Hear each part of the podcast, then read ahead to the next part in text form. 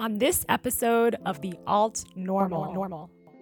I think one of the most potent emotional frequencies in Dharma is your anger and injustice. And so, if you can crystallize that, that's where change happens. That's where you make the change. And one thing I know for sure there is not a movement on this planet that has not been born out of someone getting angry. There's got to be the rage. Another coronavirus vaccine has shown to be highly effective. Welcome to the Alt Normal, an exploration of the diverse voices on planet Earth. Joe Biden will become president of the United States doing the critical work of rebuilding a healthier, more sustainable alternative future at the intersection of self, community, and the planet. We live in uncertain times, powerful moment of revolution. How we choose to steer the path will determine what kind of alt normal we consciously remake together. Everyone has a part to play. Let's rise shift and support this exciting new reality in the making. The alt normal. Hi, I'm Tiffany Wen, the host of The Alt Normal. This is a show that centers embodied integration as the absolutely critical force for rebuilding this post pandemic world that's ever more sustainable, diverse, and inclusive. Culture needs a rebrand that goes deep at the core of who we are in the integration of our rich diversity, complexity, and emerging alternative paradigms. Let's be real. We are in a crisis of consciousness, realizing that the only way to change things out there is to first change things in here. The power structures and institutions can only take us so far. To see a world that's diverse and inclusive for all actually requires us to change from the inside out, shifting into actionable models of power with one another versus power over one another. Now more than ever, we need a new story for humanity that leans into the diversity of who we are and our emerging zones of genius to live more truthfully in how we relate to ourselves, our community, and the planet. So let's pick up those forgotten pieces of ourselves to rebrand our story of humanity from one of separation to one of integration. We're talking integration of the mind with the body, the scientific with the spiritual, strategy with emergence, and the individual with the collective.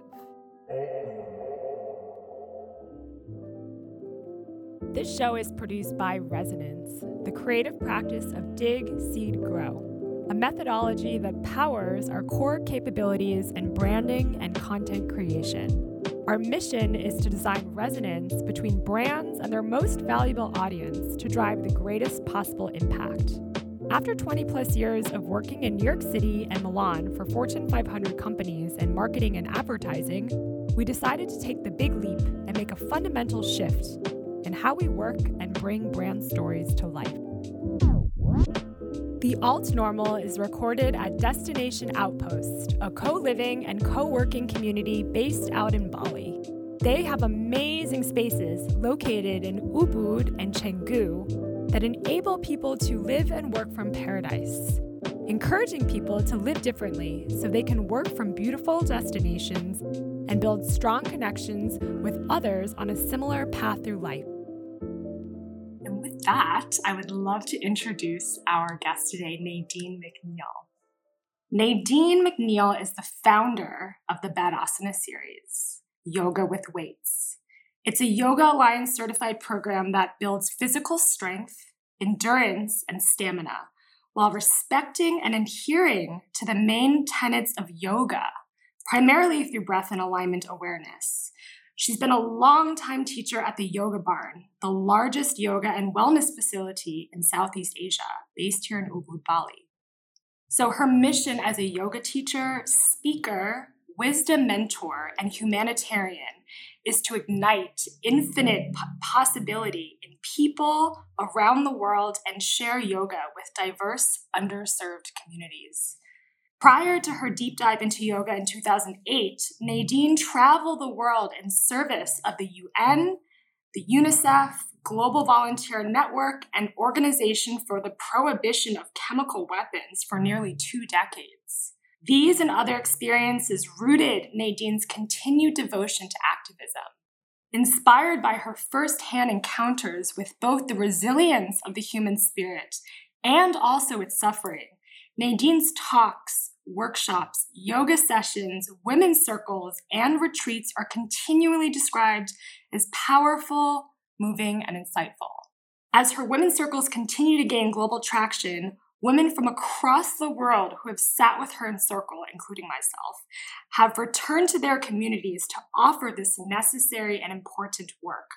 Her mantra for this work is when one of us suffers, we all suffer. Yet, when one of us heals, we all heal. Nadine, I am so happy to have you on the show. Thank you. Thank you. So, I would love to start off on the topic of identity. So, on your website, you beautifully weave these words together Jamaican by birth, universal by outlook. And in your latest FabX talk, uh, you, you speak at length about where you came from and how your identity was shaped throughout a lifetime that really began after leaving Jamaica at 16. So I'm curious to hear more about your identity and how you really claim yours where you sit right now? Hmm. Wow, that's a loaded question. What is identity? Um, I think identity is is a finite concept that allows us to find our place in the world. It's a starting point, as it were. And I'm very intentional when I say Jamaican by birth and universal in outlook because the core, the essence of who I am is Jamaican, out of many one people, a land that so many people look up to. But what has shaped me has been my travel and the various places I've lived around the world. So when I say identity, identity for me is really experiences because it is my experiences that inform who I am and how I'm showing up, and therefore my identity. Within the context of what you've just mentioned and also FabX and in this world in which we now live is that the, the, the danger of identity is that we make assumptions based on knowing a tiny bit of a story when there can be so much more and oftentimes is so much more to people. And if we think of, you know, this world that we live in through the lens of, of a telephone or a computer or social media, we identify purely on what we see and there is so much that's happening that you can't see i remember um, a couple years ago in fact it's funny because it was right here at zest i had been away from bali for a few months my father was very sick and then he subsequently died and I had just come back to Bali and I ran into a woman in the restaurant and she goes, Hi, how are you doing? It looks as if you've had a fabulous time away. And I said, Well, yeah, my father just died, but outside of that, I'm good. And she didn't know where to put herself. And so you look at some pictures. Yes, I might post a picture of being at the beach in Jamaica. I might post a picture with being with friends, but we take that single story and decide that my life is on top of the world. So yeah. Mm. That's such a perfect segue because you speak about the danger of the single story and how the problem around identity is that we typically silo ourselves and then we say, okay, that's who she is, that's who he is. And the story is therefore incomplete. It's, it's based on assumptions and biases that we all naturally bring as humans. So if we could just go a little bit deeper into this single story danger, how have you really grappled with this and put this concept into your practice of engaging with difference and and and engaging with those who are different than you? Wow. So, you know, Steve Jobs talks about connecting the dots. And if looking back at my life, everything up until this point makes perfect sense Meaning, you know, when I look at the 20 odd years that I spent in the UN, traveling all over the place, working with people of various nationalities, that was my norm. it was normal for me to arrive at a social event and be the only black person. It was normal for me to sit in senior corporate meetings and be the only female, let alone the only black female. All of this became my norm. So the, the danger of the single story, as we've spoken about, when we silo people into a particular pigeonhole, as I've said before, is that there's no room, there's no space for growth, opportunity, expansion, and to learn something else. And I'm probably getting ahead of myself. I'm sure you'll ask this, but that's the real opportunity of the time that we live in because we've all had to relinquish our single stories. Whether your single stories around work, over identification in what you do for a living, over identification in where you live, in who you are when all of these barriers are being broken away. Who are you? Yeah, there is a whole way in which we craft a story and we believe, ah, this is the story of me. But what if we could tell our own stories the way we actually want to tell them? Yes. How do we even do that? Yes. So we'll get into that. I'm sure that's going to come through. Um, I would love for us to travel back in time to your UN days and slowly kind of work our way to the present day. So, you've mentioned somewhere that you've never thought that you would end up as a yoga teacher. In fact, you spent 22 years with the UN uh, doing emergency response, humanitarian stints in Sudan, Iraq, Kuwait, and then in 2004, you were a head logistics specialist in uh, for UNICEF in response to Indonesia's tsunami. 2005. Yes. 2005. So that does not sound to me like a job that's filled with much ease and much presence. So tell us what really broke the camel's back and made you transition, wake up, move forward with your life and enter this path called yoga. Wow. So, and you've probably heard this on a few interviews, but I'm going to slow it down because I love the way you've put that question. I have always been a physically active person, as it were. So I was living in the Netherlands, started to get bored with the gym. A friend of mine recommended, it. I in fact went the reverse. I did Pilates and then yoga. And so, along with the yoga came the breakup of a, an engagement, so a heartbreak. And it's around the same time that I also started to learn about women's work because being raised in Jamaica in a predominantly Christian family in a largely patriarchal society, there was no real celebration of women. In fact, it was very much the contrary. You know, um, in order for you to get anywhere in the corporate world, you had to work twice as hard as the male. If you were black, you had to work three times as hard. So, as you said, there was a lot of pressure being put on working hard. And so I had to prove myself through working hard. And even in the yoga world, I still carry that story in my subconscious. And it's one that I work hard to break. You know, that not everything needs to happen with you working and pushing yourself to the, to the hilt, as it were. So I was actually here in Indonesia, uh, in Yogyakarta doing an emergency response and basically had a meltdown my first experience with anxiety attacks, etc. I was in the middle of doing a response with my Australian male colleague who told me to calm down and get over myself. And then I remember returning to Jakarta and being sent to a million doctors. And eventually I met this wonderful doctor who I still speak of to this day, Richard Tomlins. And he said to me, When was the last time you had a holiday? And I couldn't tell him.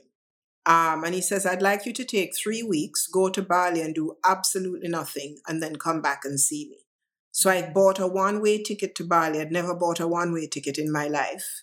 And I spent two weeks here um, with a teacher I'd kind of met abstractly, this guy Dave. And I basically did pranayama and cried for like two weeks with a bit of yoga. And it would have been just after a Bali bombing, which is really ironic because what we're experiencing now as Bali is kind of what it was like. There was no one here. So we would go to Indus and at the back, which has an epic view of the ridge. And he would teach me yoga. It would be just me and him. And then we'd do some pranayama, some breath work, some asana. And um, it, when I went back to Jakarta after that, my vitals had stabilized. And I remember the doctor saying to me, You might not be so lucky the next time. And so I just, you know, continued to deepen in the practice of yoga. And by 2008, I think it was, um, I decided I wanted to learn more about this thing that was having an impact on my life. And what was funny was everything I researched kept taking me to a teacher training. And that has only started to shift now, and I'll come back to that. And anyway, so I ended up at the Sivananda ashram in India. And when I completed the training, I remember the Swami saying to me, You must begin to teach immediately. And I actually looked behind me because I had no idea who he was speaking to. And so I returned to Jamaica, the studio that I used to practice there. I asked if I could come in and teach. I did. And then, you know, I just integrated the teaching wherever I went. And then it got to a point where I had to make a choice. You know, was I going to stay within the yoga world or step completely uh, the reverse, stay in the UN world or immerse myself completely in the yoga world? And so I chose to do that, you know. Why? A million different reasons. Um, but I've certainly seen the impact that it has had on my life, uh, the potential that it holds for the world, especially now. And um, yeah. You do a lot of things everything from wisdom mentoring to transformational coaching to teaching yoga classes, um, speaking, everything. And you say that your work is really rooted in two passionate objectives consciousness rising and your own personal quest for the democratization of yoga. I love those words together the democratization of yoga, which you say is the removal of the illusion of elitism attached to the practice in modern times. I would love for you to talk us through what is this illusion of elitism that you see in well, I don't even know if it's if it's an illusion, really. I mean, the reality is that in the Western world, North America, Europe, the worlds that you and I are familiar with, yoga has been largely accessible to a particular demographic, both educationally and otherwise, which has caused some degree of flack, as we know. And so, my intention when I started to practice was how can I share this tool with people who may otherwise not have exposure to it? I remember working with an outfit in Jamaica called Rock Tower, headed up by a dear friend of mine, Melinda Brown, an Australian woman. And basically, she took an artist residency into an inner city community in Jamaica. And so I would go in and I would teach these, you know, single mothers. I would teach what we call in Jamaica ghetto youth, people that, you know, might not know how to read and write, the don men, the gangsters, and they'd love it they would look forward to it because it was the one time that they got a little bit of peace and respite in their own lives. I remember going into Haiti following that earthquake, offering yoga in the communities there amidst, amidst the rubble. Central African Republic, the same thing, you know. And so these are people who just wouldn't have exposure to it otherwise. And so I know there's, I haven't paid much attention, frankly, to the current story. Apparently, there's something happening in the yoga world at the moment.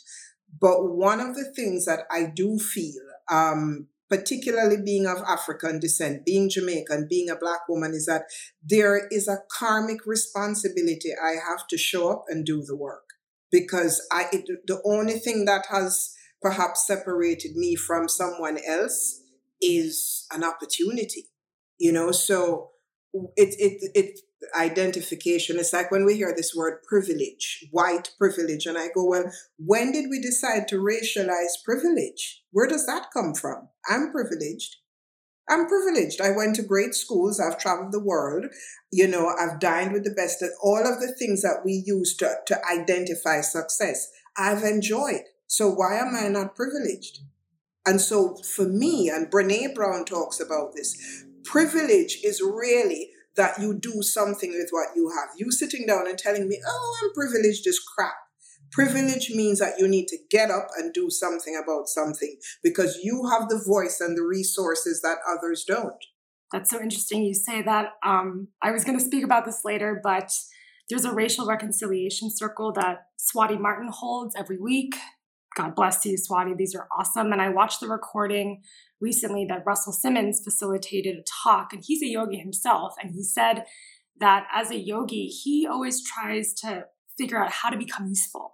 When you become useful, that is a path to happiness. And I love that. Those aren't often words that you hear, you know, in a traditional yoga space, at least the ones that I've been in. And, you know, when we think about you know the place of yoga in modern times. It's a really fruitful conversation. And i was reading recently in a wanderlust article i think it's a little old but it was titled radical diversity setting a yoga standard for equity. And the writer goes to say that even though of course at least in the us i'm sure this is worldwide that yoga teachers are disproportionately white and perhaps privileged you know um, if we're going to at least color it a little bit, but she's optimistic about the yoga world's trajectory to create spaces where people feel included and every culture can benefit from yoga should they wish to practice. You know, and I'm, I'm getting really real here. It wasn't until um, coming to your class, and I've been practicing yoga since 2010, so 10 years.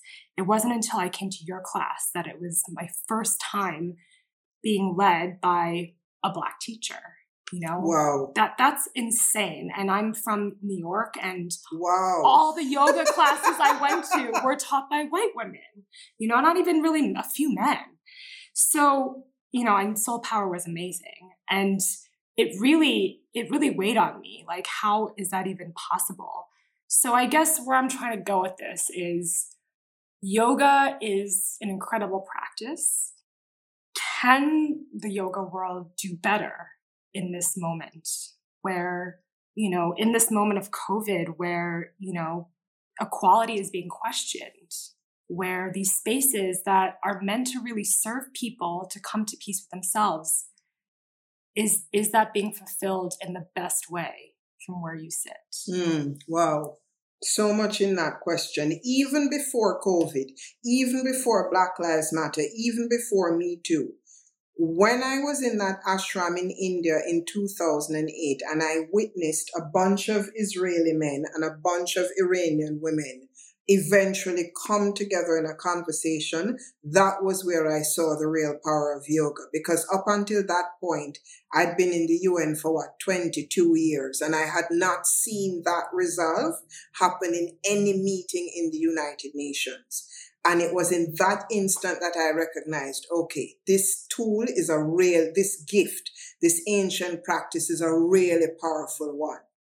One of the things that sometimes gets, I don't want to say it's forgotten, it, it's not in the forefront of consciousness, is that the practice of yoga originated out of people of color be it India, be it Africa, wherever you choose to put it. But that's the origin and source of yoga yoga arrives in the north it arrives in in in the united states and it gets pasteurized for lack of a better word so that it becomes more palatable to the general community. And if we look at how we're educated the people that are going to be drawn to it are fairly educated are able to think outside of the box are able they're creative they're a little bit eclectic they're a bit ed- edgy as it were so then it starts to ripple down. You have the Hollywood effect, which is always huge in, in, in America and across the world. Do mm. I think the yoga world has a responsibility or a duty? Absolutely. And I've said this before, all of this, because the yoga community or environment or shala or studio or whatever you want to call it is the one place that ought to be a safe place for you to express yourself. The mat becomes the mirror. There is no hiding on that mat. So if the yoga community is unable to hold that space, then who can? We say that yoga is to yoke, to unite, to include. So we ought to be able to have these conversations. However, we're also human and we're products of our environment. I remember going to, I think it was called Power to the People or Yoga to the People in New York City. Right. That's the Upstairs in a building where you could hardly take your clothes off, right? Now you cram people in there They've rushed from rush hour to get to yoga. They're fighting in this, well, not fighting, but, you know, rustling in the change room so that they can get their mat. They go through this practice, Om Shanti Shanti, and then they're out the door. It's like, seriously? What the hell has happened here? You know? And so there's also some compassion that we need to have for the mm. practice because we're doing the best we can based on what we know. Now, here we are in 2020 when we have a real opportunity to do something different. You know, I've read the articles throughout, and you just said it. My goodness, for you to live in a place like New York and I be the first teacher of color, it's kind of wild. It's kind of weird. It, you know, it's and and when I think of it over since I've been in the business and industry of yoga, which is different to the practice of yoga, I've seen the numbers increase. Sarah Clark, dear friend of mine, I remember when Sarah started her YTT at Kripalu, Leslie Salmon Jones, Afro Flow Yoga, Jocelyn Gordon, who used to be here, Hoop Yogini, um, Diane Bondy in Canada, Ebony Smith um, in Texas. What's her name? Um, Faith Hunter Faith Hunter, um, Spiritually Fly, mm-hmm. um, what's her name? Ava, Ava Taylor, who started Yama Talent, one of the few yoga talent management companies in the world. Mm-hmm. So, so the numbers have been, it's been growing, but it's been growing slowly you know, what's his name? Andrew Seeley, Russell Simmons. I mean, there, are people, but it, it has grown, it has grown in a disproportionate fashion is, is the point. But I really think the yoga world does have something to do. You know, I remember speaking with Meghan Pappenheim um, from Yoga Barn at the start of this pandemic and Black Lives Matter. And, you know, she's a New Yorker. New Yorker, New York runs in both our blood. She's been to the UN school. Um, you know, she's a force to be reckoned with. She's married to a Balinese man. And she's saying, I just don't know in this time, I roll out a mat and, and go blah, blah, blah, and then roll up that mat and go home. What the hell are we doing? So to me, as both teachers and practitioners, showing up, what are we practicing and why? And if we're not prepared to get uncomfortable and make the change, we might as well be in a bar with all due respect. Mm. Yeah, that's where I'm at on the whole yoga thing. Yeah, yeah, that's it's really the the question of how can yoga begin the moment we roll up that mat and the moment we walk out that door and face real life and face our lives, right? And we're, we're going to get into that. I want to segue a little bit into the role of yoga and spirituality and activism. This is a popular topic that Kyodo Williams talks about. I know you're a fan of her. I'm also a fan of her. And for those of you who are unfamiliar with Kyodo, um, she's a total warrior woman, man. She is an esteemed Zen priest. She's the second woman, black woman or just woman, ever recognized in the Japanese Zen lineage. And she's also an acclaimed author of the book Radical Dharma and Being Black, Zen, and the Art of Living with Fearlessness and Grace. So these two words, radical and dharma, are typically not strung together. At least I haven't really seen these two words strung together. Because oftentimes, and I'm saying this as a yogi myself, we think of spirituality as a space of love, light, and om without real action, right? Towards resolving real injustice and conflict in the world and confronting our own discomforts. I'll be the first to say that I'm guilty of this myself, but you know, it's a process of really becoming more aware and taking those steps. So from where you sit, right? Does spiritual practice in yoga require that we love everyone and sort of embody peace when we look around and the world is up in flames? To love everyone, especially people who play out or perpetuate oppression and like real divide and separation in society. I know that's a big one, Nadine. We can we can slowly go through it together. This is about learning together. well, for the record, I'm not a love and light advocate. Anyone that knows me knows that. I think one of the most potent emotional frequencies in Dharma is your anger and injustice. And so if you can crystallize that, that's where change happens. That's where you make the change. And one thing I know for sure there is not a movement on this planet that has not been born out of someone getting angry. There's got to be the rage. The rage is the fire. It's what ignites and moves things so that they become transformed. Now we have different people doing different things along the way. All of us cannot be sitting down going Om Shanti Shanti, and all of us cannot be out there going power to the people. So yet we need each other along the way.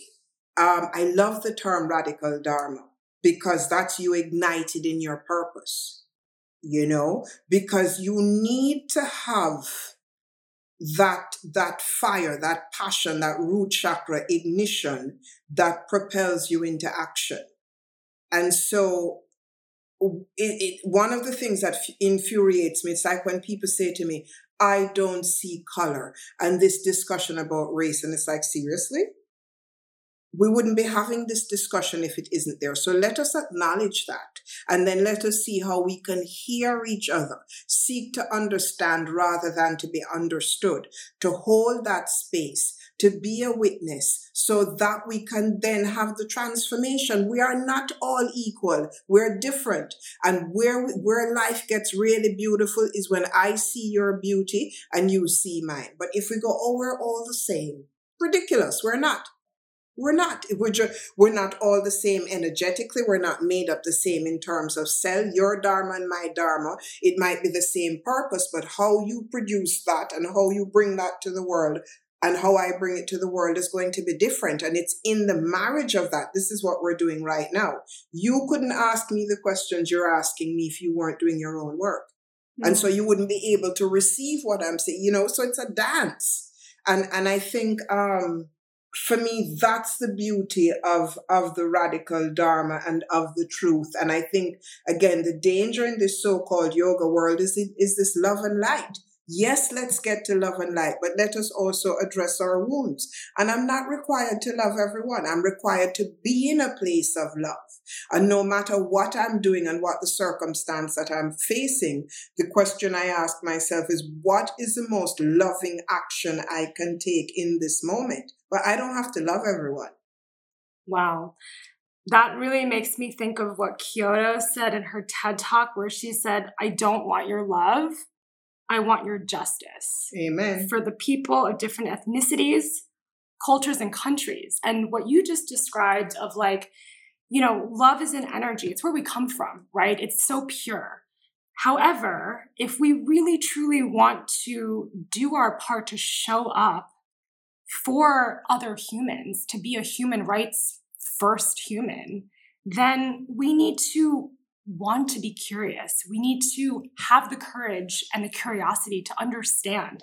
And for me, sometimes words like justice can be very big, right? But justice is just meeting someone where they're at without judgments and trying to understand who they're about without projecting, you know? And so I love at first when I heard that, I, I I don't want your love, I want your justice. Like I really had to sit with that because if that's not something that you hear every day, it can be confronting right? So, anyways, I just wanted to mirror that and, yeah, to just understand that you don't have to love everyone, but you can be in love with yourself in order to show up. Oh, you have to be in love with yourself. It has to start with self. You know, um, and and again that's another one that gets tossed around in this new age world. What do we really mean about self-love? And it's just embracing the totality of who we are especially our imperfections. And so when we are t- loving ourselves we set healthier boundaries for ourselves um, it impacts how we show up in the world. It impacts what we want to put our energies behind. It impacts everything from how we eat, powered by plants, to who we go to bed with, to how we make our money. Really. You know, so any sort of work that we're doing, it has to start with the self. And and doing that self work, and this is a real, it's it's it's the gift and sometimes the missed opportunity in the yoga world we come to that mat to remember, to reconnect to source, to harness ourselves so that we can show up and be better people. That's ultimately why we're there. You might get a cute butt in the process, but that's not what it's about. Right. Um, and just on the theme of really applying yoga in action, I would love to center us on right the Black Lives Matter movement and what happened. Um, you know, with George Floyd, Breonna Taylor, all of these injustices that have been exploding at this particular moment in time when I think there's a collective existentialism happening and people are just seeing reality with a new lens, right? And you held a women's circle. This, I think, was a week after the murder. And I attended, and I just want to say, like, on the record, that was a really important moment for me. It really helped me move more into the space that I'm in now. So thank you for that. Oh, you're welcome. Thank you. And um, yeah, I, with everything that we're talking about in terms of how to really go inside ourselves and maybe get a little bit uncomfortable in order to be with whatever is. Can you kind of immerse us into your world a little bit more and how you personally transform rage or any of these emotions that are very overwhelming into the experience of grace, compassion, um, all these other tenets that we we hold dear to us in yoga. Like, how do you do that transformation work within yourself? Hmm. Some days are better than others. you know, Tiffany, what has really and truly supported me are my practices especially in those moments where I felt like I don't want to do this. In these moments where I wonder, am I wasting my time? Nothing seems to be shifting. What am I doing? And I just keep showing up to those practices anyway. The prayer, the meditation, and moving my body in any which way. It's the only thing I know how, and it has, by the grace of God, it has supported me to where we are now. And I think it's so important. It's vital. Again, the opportunity of the time that we're living in, you know, that um, we anchor in those practices. You may have seen that post I did following um, George Floyd. And before, let me back up a little bit. What what what black lives matter is has highlighted is nothing new to me. What black lives matter did for me was it actually gave me an opportunity to speak out about things i had been afraid to speak about. What black lives matter did for me was that it was deeply validating. So i knew i had a voice i now knew i was not crazy that this shit was actually happening. And so I decided, well, let it rip. And so, and I know that people listen to me. So I decided to come to the, to, to the platform and speak about it. And in that space, like my dear sister Swadi, I have been able to hold space on both sides of the equation because I've lived on both sides of the equation. I, you know, I've spent a lifetime calling out racial inequity whenever it happens to me. It happened, in fact, just last week or a couple of days ago in in um, Kuta at the beach walk. I was with a friend of mine. I won't take up our time with that. But what was really interesting for me in that moment, being typical, being in a shop, um, security kind of scoping me, asking me questions, yet saying nothing to my Australian friend. And then when I confronted him, he got really uncomfortable. And then when I tried to share it with my friend, she made a joke out of it, which then invalidates and silences my experience three years ago, I might have been upset. I reckon I know her response is not personal because she's one of my dear friends. Now, I tell that story to someone who's black, they get the scenario immediately. I tell the story to someone who's not black, and I have to explain it a little bit more. So it's the conditioning, the stereotypes, the the the, the um. There's a word deconstructing these these limitations that we've lived through. So I call him on it. You know, so um I, I don't know if I'm in a point so much as of rage anymore because I've seen it for so mm-hmm. long. It's just calling it where it is. And one of the things I would say is that, again, as I mentioned earlier, there's a place for the rage, but you can't shift anything if you're consumed by rage. That's the art of war. That's the spiritual warfare. That's why we do these practices so that we can process what is happening within us, Um, we can understand what it is. We can heal our own story so that we can then show up and do the work. Are you familiar with Resmaa Menakem by chance? Yes. Um, My grandmother's hands. Yes. Racialized trauma and the pathway to mending the mind and heart. Yes. In fact, um, in the early part of this, someone recommended his work to me. I love his Doc Martens and his sense of style. There's a wicked sense of style.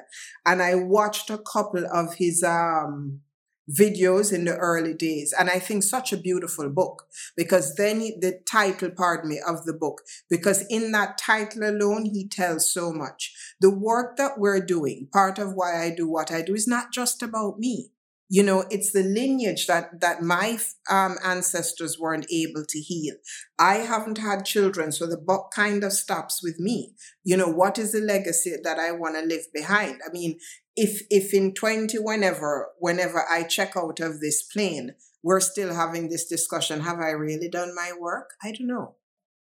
Yeah there's so much there. I feel like we could just spend a lifetime talking about this and you know i, I bring him up because what really wow just captivated me right away i heard him on a podcast was he said white supremacy does not land in the body it's intellectual white body supremacy must be healed by going into our nervous systems.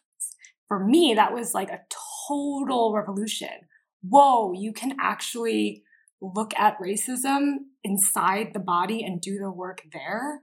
What a concept. But you would have to. You would have to. And this is the thing where um, who I adore, Bessel van der Kolk, the body keeps the score.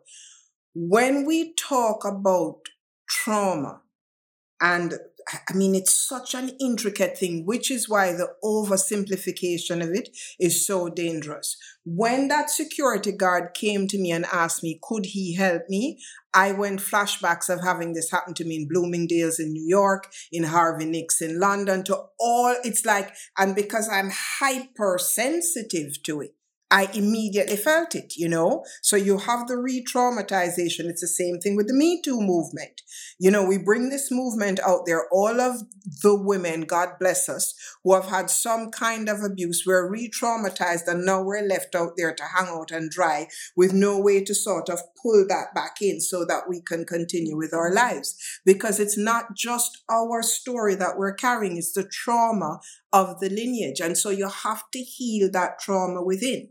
It's um fun you talk about um white body and it landing in the body. Oftentimes I did I think it was even on um Fabex mm-hmm. when I say to people that my first overt rec- recollection of racism happened in my 20s, they're in disbelief. Growing up in Jamaica, discrimination was not as overt as that. It wasn't skin color. It was whether or not you came from uptown or downtown or which high school you went to or who your parents were. There were all of these nuances rooted in colonialism. Mm-hmm. And I remember a dear friend of mine teaching me this in Jamaica. He says, look, most of us in Jamaica, we go to America, we finish high school, we go to America for higher education. So we're probably going there somewhere between the ages of 16 and 18. This is when we, many of us are first encountering racism. So, our formative years from seven up until that point, we have been brought up with confidence, etc. And then now you meet this thing and you go, What? Unlike in America, and this can sound like a gross overstatement, but the average black child in America is taught from the minute they can hear, you gotta be careful, especially if he's a boy. Don't fuck, don't mess with the police. Do this, do this, do. So that's drummed into your system from that age. So you grow up carrying that chip. So, you know, for you to unlearn that, it, it's extraordinary. For sure. And yeah. also what you were talking about with what happened to you at the store in Kuta, that microaggression, like trauma is not just one big accident or one big freak accident. Trauma is many different Thank things you. accumulated over time. Thank you. And not only is it accumulated over time, trauma is not a linear sequence of events. It's me looking out that window and it's overcast and I remember a day or a smell or a song or a color, you know, and so you don't know when this is going to show up where, yeah. For sure. Yeah. And it's so foundational, it's so ingrained at a cellular level. It comes from our ancestors. I mean, for God's sake, like epigenetics is the science of how genes get passed from one generation to the next and how that can be shaped by the traumatic incidences that our ancestors went through and that that gets passed down to us. So we carry things that aren't even ours. Exactly. It's just because of the bodies that we happen to inhabit. Exactly. And so you're right. Like Resmaa Menakem talks about this in the book that if we can't really look at the foundational trauma, you know, Exactly. we have no real chance of like real root cause healing. Exactly. That's always going to be there. Um, and something you said earlier on that I just want to touch on it's not, none of what we are experiencing is new. What we have now is time. We didn't have the time before. You know, we're locked up in our houses, looking at our televisions with nowhere to go and going, seriously? What the hell is happening? Um, one of the things I've said, you know, as um, this era that we're living in sort of dropped in, I really thought humanity was in a better place. I was stunned to see where we are as human beings, you know, and um, that's kind of heartbreaking at a level, but it's also the opportunity, as you said at the opening of All Normal, what a time. We can actually shift things. Mm. I think as a culture, we're moving from it needs to be fixed out there to it needs to be fixed in here. The out there is out of your control. The in here is what gets you eventually to out there, right? And however you want to go in there, whether that's yoga, whether that's prayer, whether that's running, whether that's showing up at a book club and you feel totally awkward and uneducated, but you're still there, right? It's, it's really a time of just leaning more into those discomforts so we could just continue talking about this for hours, but I'd like to shift a little bit um, into the conversation between spirituality and money. So, this is a topic that honestly never gets old for me personally. And I see this with people in the spiritual communities. This is never a topic that gets old. So, people in the world of spirituality and service inherently want to contribute, right? Not all of them, but like I can't make an overgeneralization, but like generally the heart is I want to contribute in some way. Yet when it comes to money, there seems to be some kind of scarcity mindset playing out. This, you know, habit of undercharging, overgiving, being less in relationship to your sense of abundance and self-worth. So I went through one of your blog posts and I just wanted to take out a little clip and maybe start from there. So you were talking about, you know, COVID and how your world as a yoga teacher started to shift as a result of COVID. You said, as a yoga teacher, my primary source of regular income taking my classes online was a seamless transition. Initially, enthusiasm from both students and me was high, part of the natural will to survive. But as the weeks rolled on, however, interest on both sides started to dwindle. This meant that I had to call on my keen intuitive and observation skills to discern how I could best serve others. So, fast forward to present day, you know, you've manifested so many opportunities, so many different connections and partnerships with people. And I would just love for you to share with us what you've learned in this time as a result of leaning into your practice, into your intuition, and how that's guided you to maybe shift your relationship to what abundance is, what money is, monetarily or otherwise. Hmm. Another big question. Um, what I have learned is that in order for me to continue to do the work that I have to offer, uh, that, and it's not even about the work, it's a, it's service, it's a calling, is that the work has to be renew, remunerated in a way that allows the work to expand. I can only do so much based on this one mere mortal self. And so for me, abundance has shifted or is transforming into being unapologetic.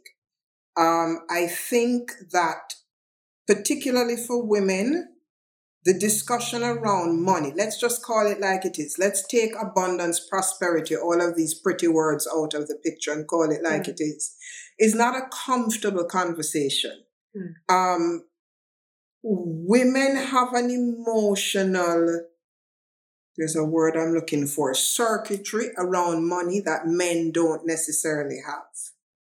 It's a, that that circuitry that we run with money. We don't have any money. We beat ourselves up. You know, am I in this relationship? And it goes it, it goes back to an old old programming. If we look at you know the Institute of Marriage, the Institute of Marriage is really a business arrangement that was set up to to make sure that the children are taken care of. At the same time, I remember having a conversation with a dear male friend of mine about this. There are certain things that women were not meant to take care of. The man is the hunter and the gatherer. We are the nurturer. We take care. What has happened in our society, and this is where this is a real fertile ground for unlearning and relearning, is you have this ultra independence of women which for me is actually a trauma response to repeated abandonment, betrayal, etc. I don't need a man. Screw you. I'm going to take care of myself. So let me go ahead and do this. Which then emasculates the man. So we're not allowing our men to be men. I think I see a lot of that here in Ubud. And the, the whole thing has just become one cluster expletive, you know? So I think where we're doing service work, where we're doing work that's impacting people's lives, that's making a lasting shift, that work needs to be compensated respectfully. If you go to the doctor, a conventional medical doctor, you're not going to argue with the doctor about his fees. So why would you then come to a circle that I'm hosting or um, one of my programs that I'm running and then want to bargain with me and then tell me months later that the program changed your life. It's kind of crazy. It's kind of crazy, you know? Mm-hmm. And so as one of um, my coaches says, you know, essentially money allows us to have better memories. And as I said to you earlier on, I am now convinced there's another dynamic that's coming in that is not the currency of money. Something else is shifting. Because the other thing that has happened, I feel like I'm going all over the place, so I hope I'm making sense. Because we've been programmed to value our worth based on money, mm. when I come from a six figure salary to a $100 a month, that messes with my psyche. Am I not worthy? Then you see these posts, and I'm proud of all of them. You know, you see these um, various new age coaches, etc. Oh, I made seven figures sitting on the beach in wherever. It's like, seriously? You know, there are some people out here that are busting our posteriors. If you did that and you really mean to make a difference, then share that. But it, it and so again, we come back to the single story. Because here am I looking at this post on social media, seeing you in Uluwatu drink, having, you know, your green juice and telling me that all you've done is sat down for six months and made seven figures. And I have judged you based on my story and what's my story, I got to work hard. I got to be pushing all through. So I'm doing all of this work. How is that work being equated on the basis of money? So here it is. I'm going, well, if I'm only getting a hundred dollars a month and my work can't be worth shit. You see the vicious circle. Mm. So it really is, it's, it's a thing. It really is. And so if we're not anchored in ourselves, we can spiral out of control this time for me personally has really been a gift because my very survival has depended on it. So a lot of things, you know, you spend 20 odd years in the UN, you become a diplomat. I can tell, I can solve the world's problem and leave the elephant in the middle of the room because that's how I'm programmed and not even tell you there's an elephant in the middle of the room because that's a programming of diplomacy. But there's a point in your life where you gotta address and go, what the hell is this friggin' elephant doing in the middle of the room? Who put it there? Let's get this elephant out. We need the space. That's the time that we're living in. It's just calling it like it is. Gotta call it like it is. Because if you don't call it, it's always there. It's always lingering. It's always going to cloud your capacity to access the highest part of yourself. Yeah. And I want to say mm-hmm. one more thing about that. And this is why know thyself, believe in thyself, love thyself is so important. Because if I'm telling you that I'm charging you a million dollars a minute and it's not resonating, it's not going to happen. But if you feel my million dollars a minute, you're going to spend that million dollars without even blinking an eye. And so this is why the self work is so important. The own you and I know people. We all know people that you go, how the hell are they pulling that in? Because whatever they're doing, whoever they're resonating with, the frequency, you have to believe in what you're asking. If you don't, you're not going to get it. It's as simple as that. Mm. Yeah. And so if you're coming from a poverty consciousness, that's going to leak out when you speak to people. You know, like when people start to give you their story, etc you're going, okay, I get what's happening here. And wow, this could be a whole discussion in and of itself, Tiffany. Because so much is tied up in the frequency and energy of money, you can tell a, it's a root chakra element again. You can tell so much about a person just by how they're navigating in that area. I often say, if a man is tight, you know what, when I say tight, stingy, holds on to his purse, chances are his heart is pretty tight too. Not my, not interested. See ya. You just made me think of this book. It's called The Big Leap by Gay Hendricks. He's a psychologist. And um, he talks about the zone of genius. And for those of you listening who know me, I am obsessed with this concept, but it's basically four circles coming together in the middle to access your zone of genius. What you love to do, what you do for work that doesn't feel like work, um, your capacity for abundance and satisfaction relative to time spent doing those things to access those feelings, and then your unique abilities and skill sets to be able to do what you do coming together in the middle. And he talks at length about how to get to that space, and he talks about money as well. And he says money issues are never actually about money. It's never about that. It's always about the deeper core limiting belief that keeps you from actually tapping into that abundance within yourself that then can translate as money. So it's really interesting to hear you say that, yeah, underneath it, there's an energy, there's a frequency. And as we navigate ourselves into the future, there might be another sort of exchange that comes in the form of a different currency than what we're used to. That's really, yeah, I feel like that could be a whole other conversation that we can maybe revisit at another time. But with that, I would just love to sort of shift into the, what you have created during the post pandemic reality that we're living in.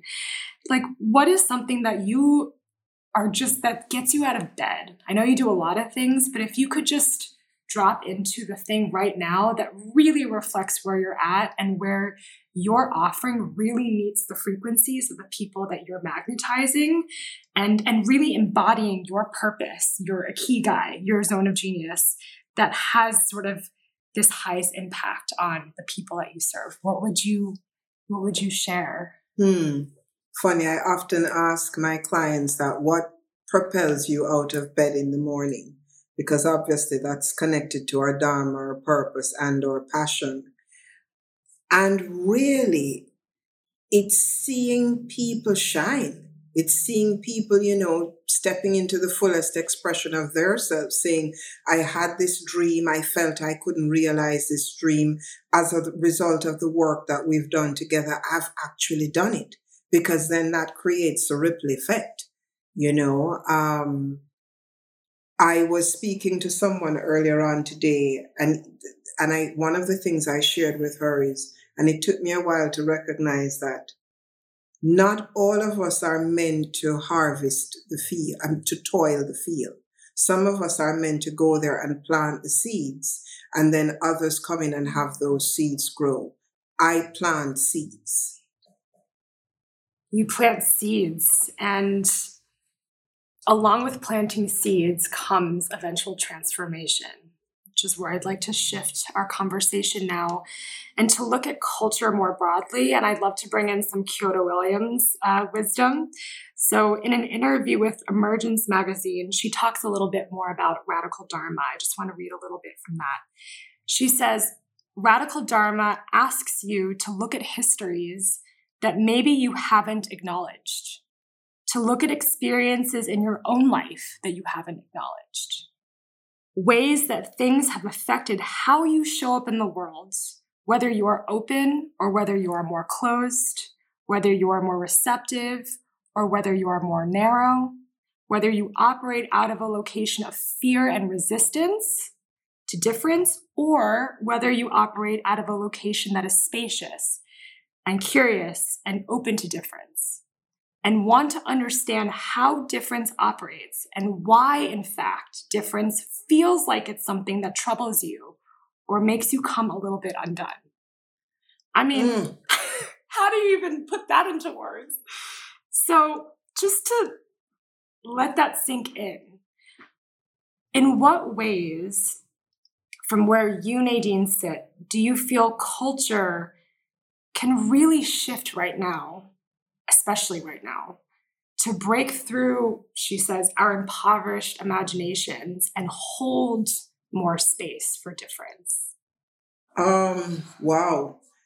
As I listened to you, I remember a discussion on, I think it was when I presented on Sfadi's platform, the question of what about the story we haven't been told? You know, all of us hear the story speaking from my history, my lineage, my context. The, the story that's known to everyone about me is the fact that I was a descendant of slaves. That's a known story. Who was I before I was a slave? The story that we know about most slave owners, um, colonizers, etc., is the story of the white man, the Caucasian. Who was that person before he became a slave owner? And what was happening for you? If we, this is the beauty of stepping back, because there must be some trauma. What trauma would you have gone through that you would cognitively make me less than, make me less than a human, so that you could power over me, implement a system upon me that is cruel beyond belief, so that you would profit? It's a question. That's a big question. And so that's that's that to me that's the coming undone. You know, I grew up where I heard about Christopher Columbus, discovering Jamaica in 1494, whenever it was. Who, where was the world before Christopher Columbus? Why was Christopher Columbus important? When would I, I would be an adult when I took it upon myself to understand what it meant about the slave trade. I would be standing at a bathhouse in Mombasa in Kenya to feel the trauma of what it must have been like in those bathhouses before packing me like sardines and sailing me across the ocean. Why wasn't I taught that history? Because of trauma. So everything, everything is revealed in the right space and time, and this is the right space and time. So let us become undone. That's the invitation. Mm-hmm. We have nothing else, we have nothing left to lose and everything to gain. Yeah, I think she actually even said, we're coming to a point where we can't be in denial anymore. I mean, the elephant in the room, right? Like the real sorry, I have to say it. And tying even the thread from earlier where you said within the rage, even though that's not really present for you right now, but it is certainly for me, and I know a lot of people, is this I don't know what you want to call it, the transformation or the seed to like catalyze. Get in touch with the rage, but do not burn yourself up in the rage because the rage is exhausting. If you get stuck in that rage, you cannot be in action. There's a place for the rage because the rage is what kind of wakes you up that you go, holy what the hell have I been doing? Where have I been living?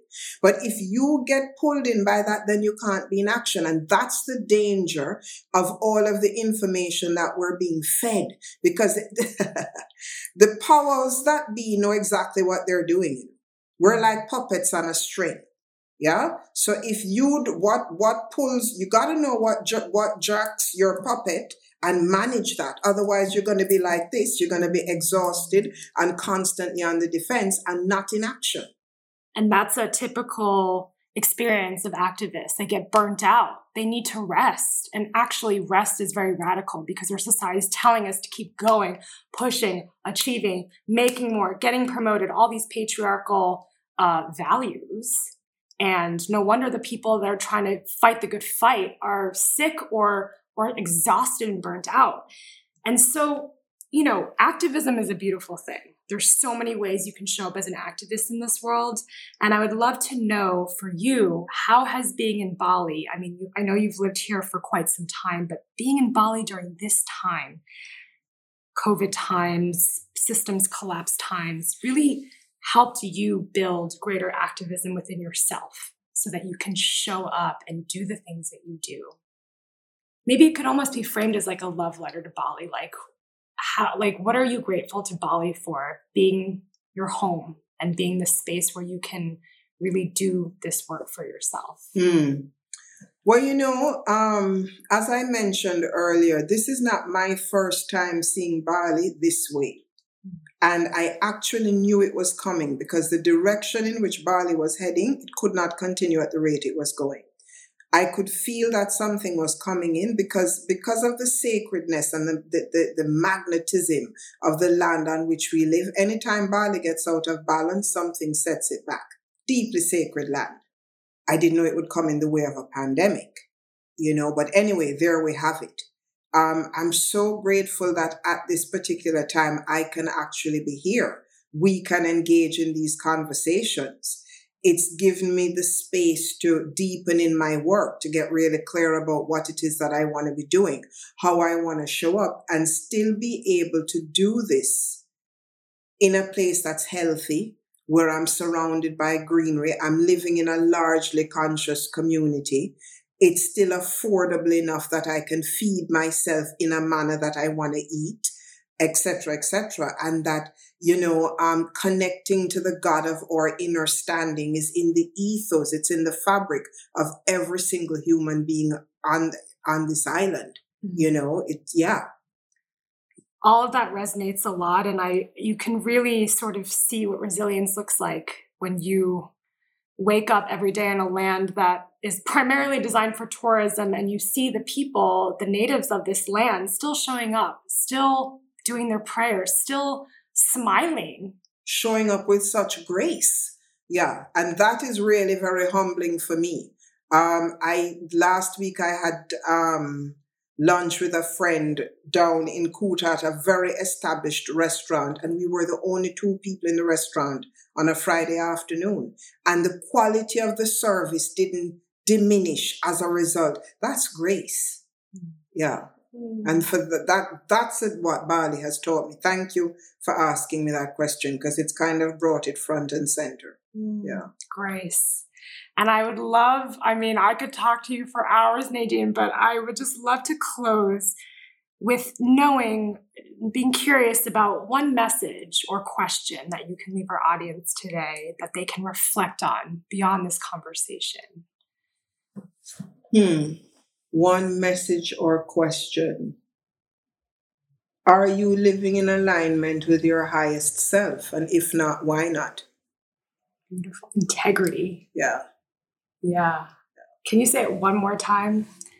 Are you living in alignment with your highest self? And if not, why not? That's really the gift of this time, you know. That's mm. really the gift that coronavirus has brought to us. Mm. Yeah. Yeah. Straighten up and fly right. Yeah. Oh, wow. I'm buzzing. How do you feel? Good. I enjoyed that. Um, I love the way you ask questions. And as you said, we could kind of go on forever. There's so many different ways. So thank you because, like I said, you can only carry out the interview you have if you've spent some time looking at yourself looking at the work and looking at what you want to share. So thank you.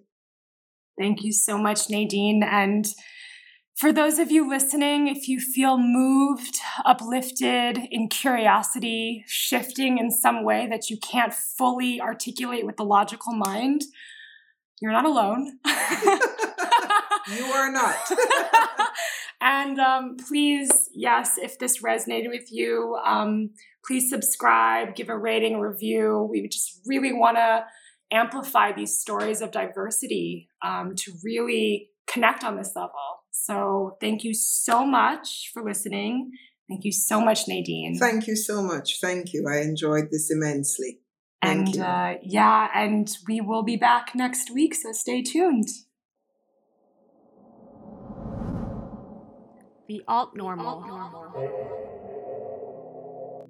This show is produced by Resonance, the creative practice of Dig, Seed, Grow. If you enjoyed this conversation, please show us the love. You can subscribe, share, or leave a review. We'd be so grateful to help us amplify these stories far and wide. Thanks so much.